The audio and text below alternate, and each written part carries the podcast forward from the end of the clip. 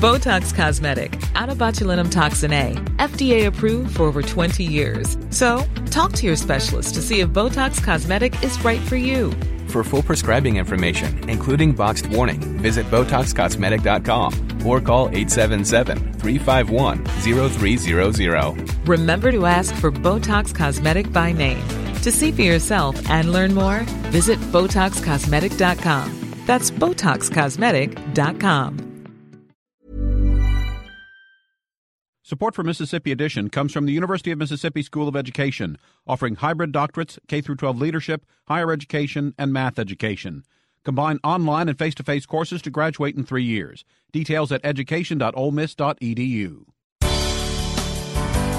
Good morning. It's 8:30. I'm Karen Brown and this is Mississippi Edition on MPB Think Radio.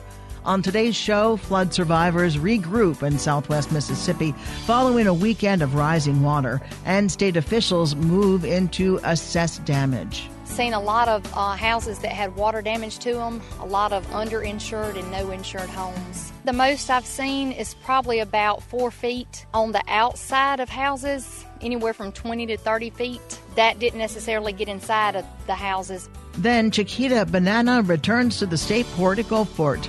Later, a StoryCorps conversation from Mississippi on divine intervention. And the state's driver's license gets a new look. That's all coming up. This is Mississippi Edition on MPB Think Radio.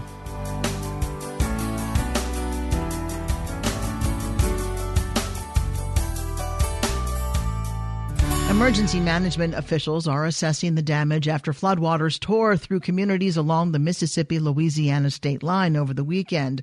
According to early estimates by the Mississippi Emergency Management Agency, about 71 homes and businesses have been hit by the flooding. The National Weather Service estimates 14 inches of rain fell on southwest Mississippi at the end of last week. Tina Jordan is a damage assessor for MEMA. She tells MPB's Paul Boger she's finding lots of damage in the area, including in homes with little or no insurance. A damage assessment is where we come in with our iPhone and we have a what we call a collector app on there, and we go in there and assess the damage according to FEMA regulations of um, the homes, like the water levels and how much water actually got inside the residence. Okay, so what have you seen so far today? Seen a lot of uh, houses that had water damage to them, a lot of underinsured and no insured homes. What, what's the damage? How about how high was the water? Can you say? From the inside, the most I've seen is probably about four feet. Um, on the outside of houses, anywhere from 20 to 30 feet. Really? That didn't necessarily get inside of the houses, but when I got here this morning, they were bringing the residents back from Natchez. They stayed in the shelter in Natchez last night, and they were bringing them back to their homes so we could talk to them. What are you hearing from people? They said the water came up fast. It happened real fast. A lot of them um, said they have not had this kind of damage since. Some of them have been here for a while, so they said two years ago in March or April of 14. And then some said it hadn't been this bad since the 80s, so it just depends on how long they've been here. So, about how many homes have you visited so far? So far, I've probably done about 40 homes. I've probably got about 40 more to go, but there's two teams working, so we should be able to knock this out today. So, is that just here in Crosby? Just here in Crosby. At some point, we're going to go to um, County and Pike County, I believe, and then uh, we've got some other areas in Wilkinson County we've got to go to.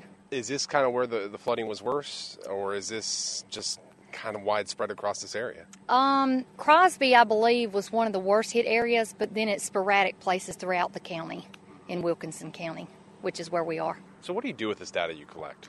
As I put it in my phone, it populates to the state EOC floor at MEMA and Pearl, and our executive director Lee Smithson takes it, and the governor can come in at any point in the governor's conference room and look at it. And as we're putting it on the on the phone, it's populating at MEMA.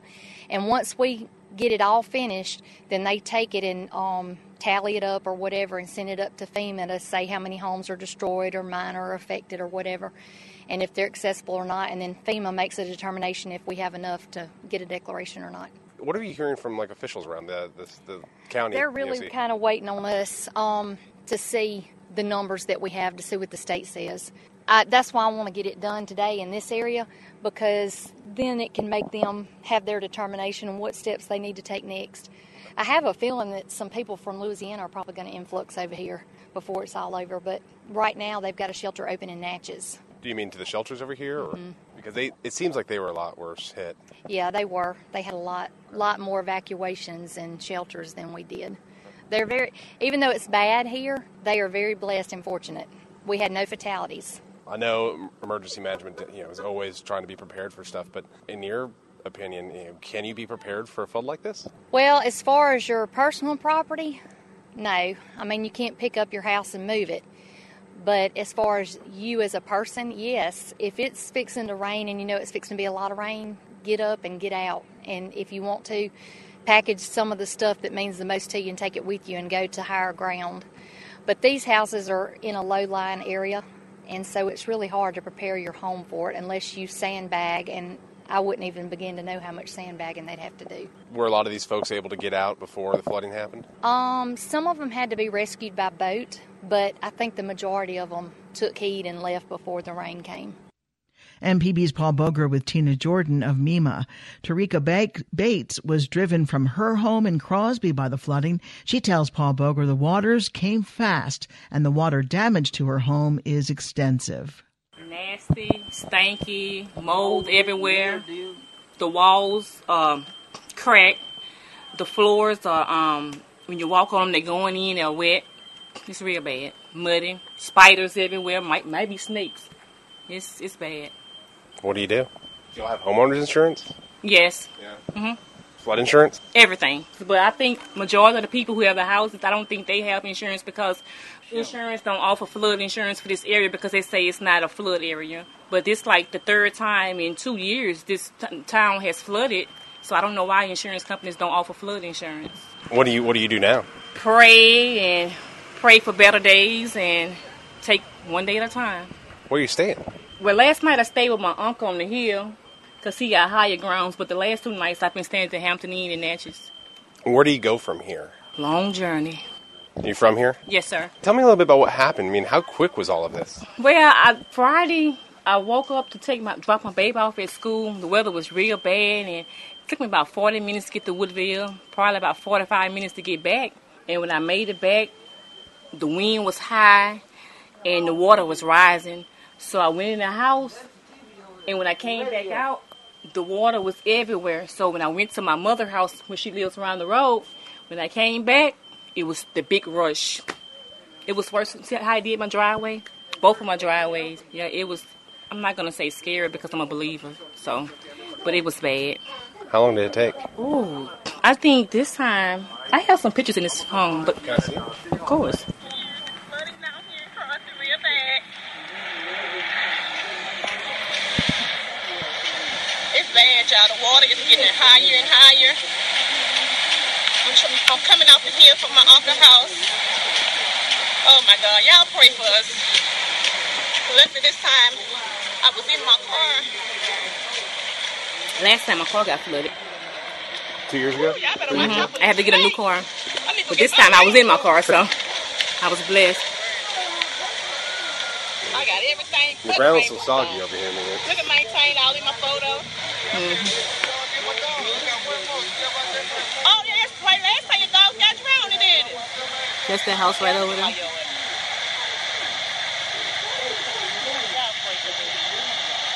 Wash your deck away. hmm My dad had put it back so I can get in there, but the back steps are gone. The pool, everything. I saw it was over there in the heat. Mhm. That's how that water was rushing. MPB's Paul Boger with Tarika Bates of Crosby. She was driven from her home by floodwaters over the weekend.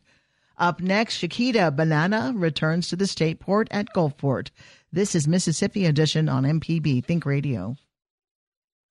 One thorny question at the Olympics should athletes who are anatomically or genetically ambiguous be allowed to compete against women? It's the most complicated issue in sport because it's so layered, you know. It's just so loaded. It's like every single topic here is a is a landmine. Intersex athletes and the controversy around sex and sport later on All Things Considered from NPR News. Today at 4 on MPB Think Radio. MPB is getting its very own car tag. But first, we need your help. To begin production, we need 300 of you to say yes to the tag. Go to mpbonline.org slash car tag for more information and also to sign up. A portion of the fee goes to help MPB continue to educate, inform, and entertain Mississippians. Thanks for your help, and we'll see you on the road.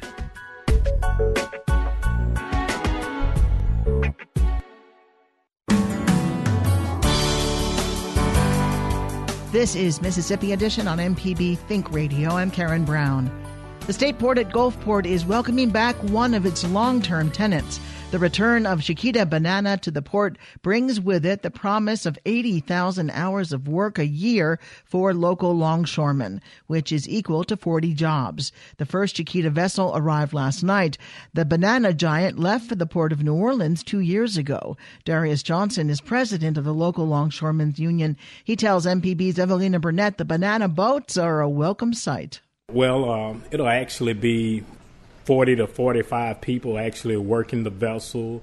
Um, we'll also have um, several people that'll be also working in the yards and you know servicing chassis and the whole nine yards. So, so what is the mood here at the local about this Chiquita vessel coming back after you know two years of them being away? Wow, we're we're very excited.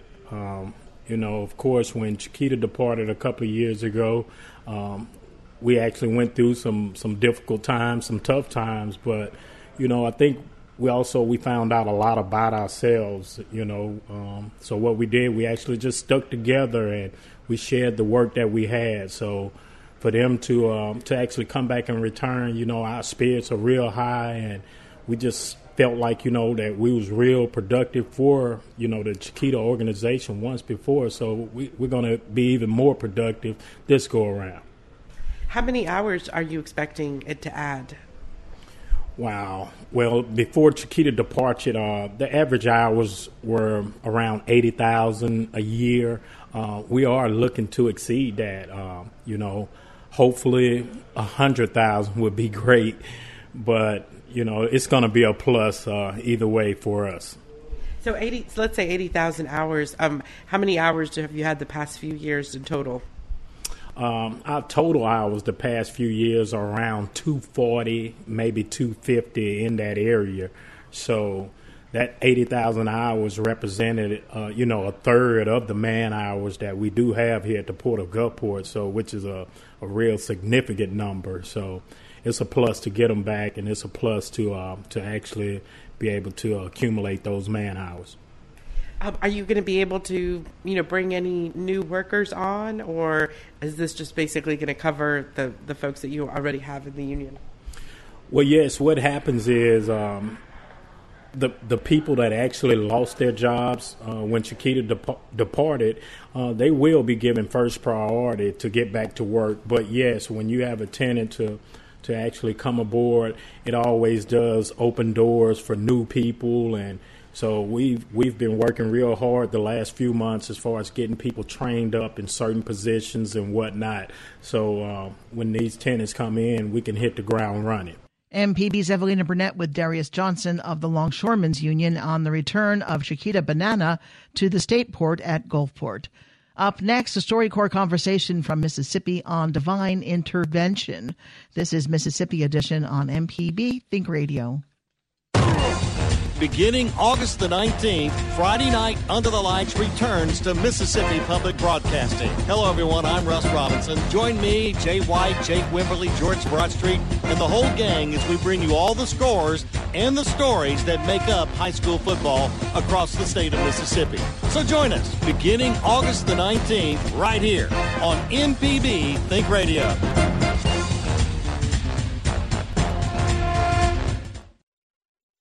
One thorny question at the Olympics should athletes who are anatomically or genetically ambiguous be allowed to compete against women? It's the most complicated issue in sport because it's so layered, you know. It's just so loaded. It's like every single topic here is a is a landmine. Intersex athletes and the controversy around sex and sport later on All Things Considered from NPR News. Today at 4 on MPB Think Radio. How do you know if there's a God? Well, 85 year old Alex Carrillo says he knows, as he explains in the StoryCorps mobile studio on its stop in Mississippi. We were all having beer at uh, a cantina, and uh, here comes this guy with uh, pork pork rinds, uh, and we bought some, and he he, he sprinkled hot uh, pepper seeds on that, and I put one in my mouth, and the uh, one of the guys said something funny, and as when when I started laughing, I I got that that uh, all that powder right in my throat, and boom, I couldn't couldn't uh, breathe anymore.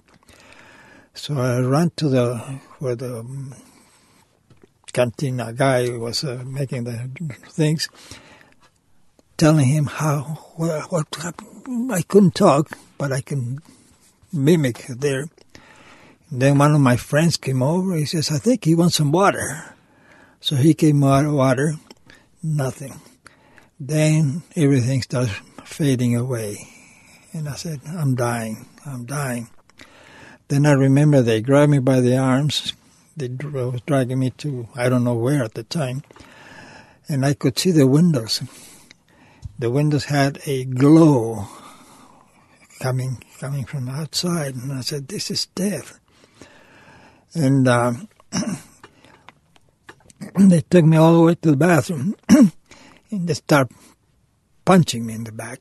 But I wasn't feeling anything. All I can drink. Uh, I don't want to die in a cantina. My mother was going to kill me. I want to get out of here. Take me out. Take me out. Throw me in the street. And uh, all of a sudden, a voice came saying, uh, try to throw up.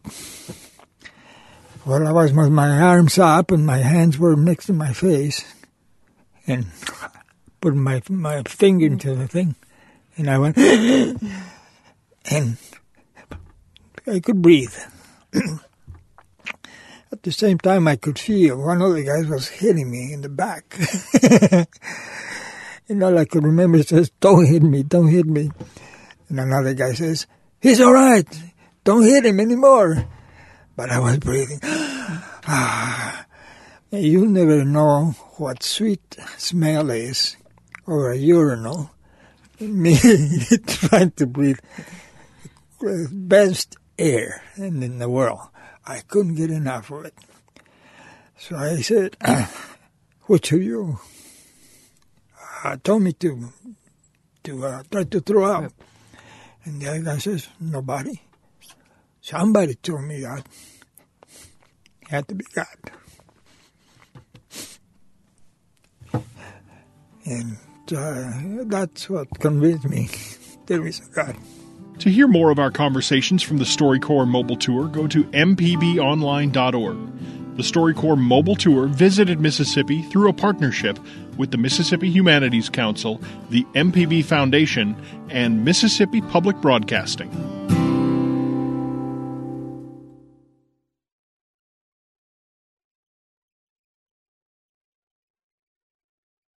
August the 19th, Friday night Under the Lights returns to Mississippi Public Broadcasting. Hello, everyone. I'm Russ Robinson. Join me, Jay White, Jake Wimberly, George Broadstreet, and the whole gang as we bring you all the scores and the stories that make up high school football across the state of Mississippi. So join us beginning August the 19th right here on MPB Think Radio.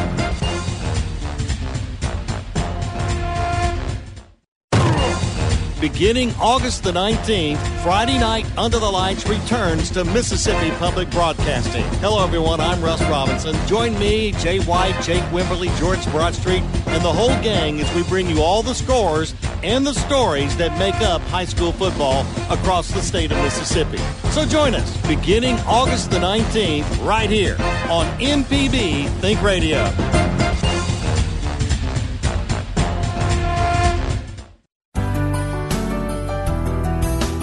This is Mississippi Edition on MPB Think Radio. I'm Karen Brown.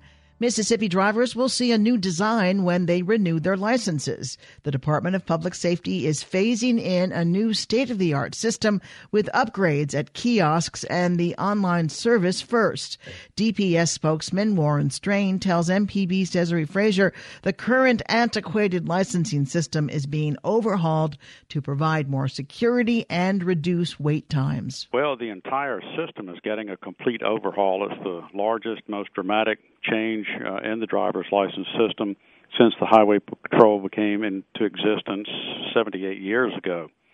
It'll be a complete overhaul of the system, which will streamline it and also uh, give us uh, a new driver's license for the state of Mississippi.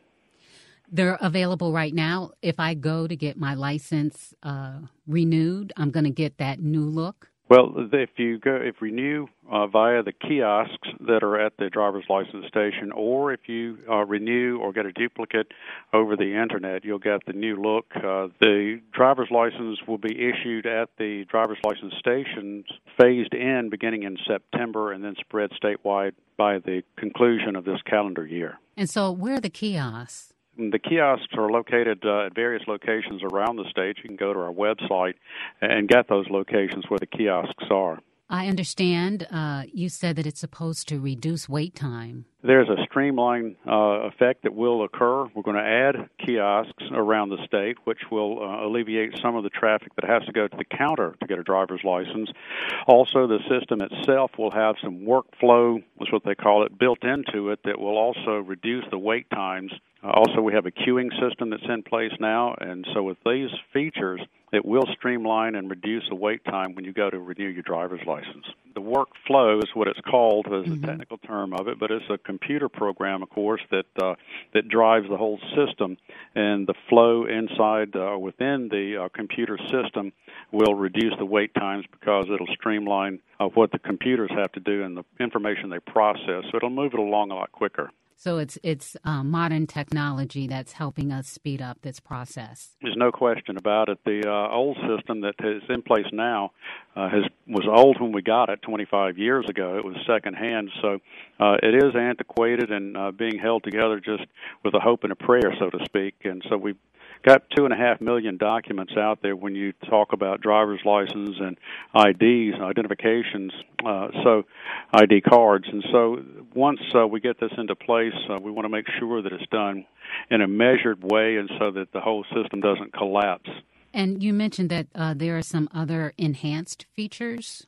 Yes, there are security features that will be uh, included in the new driver's license, which will make uh, each document more secure and also that'll better protect a person's identity. When you look at your license, basically it has your address and, and your date of birth with your expiration date on the end. So it's not, but is there any other information that um, the Department of Public Safety has that could be um, hacked or something? Well, there's always that op- uh, that uh, potential there, but the system will be upgraded, of course, and we'll have new internal security features as well, which will make it more difficult to access from someone from the outside the system. Is this going to require new training for staff? Yes, there will be training, and uh, that has been ongoing. This process has taken about five years from planning through implementation, and so throughout the course of that, there has been uh, training uh, ongoing as well. Will the fees increase? At this point, we do not anticipate any fee increases uh, in the driver's license. We have a four year license and an eight year license, but we don't see that fee at this point changing. Well, I guess it might be too early to tell how it's impacting service at this point.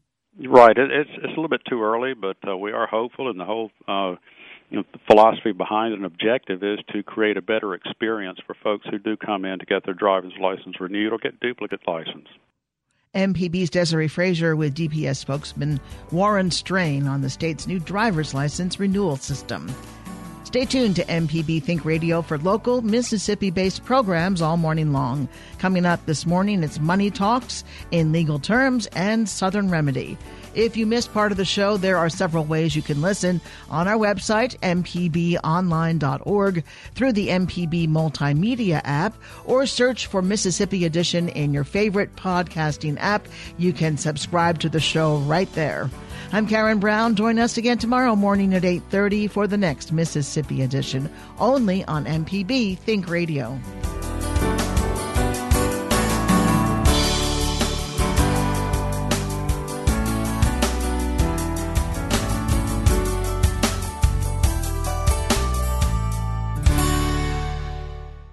Support for Mississippi Edition comes from the University of Mississippi School of Education, offering hybrid doctorates, K 12 leadership, higher education, and math education. Combine online and face to face courses to graduate in three years. Details at education.olemiss.edu. It's Marketplace Tech for Tuesday, August 16th. I'm Ben Johnson in New York. Judges weigh a lot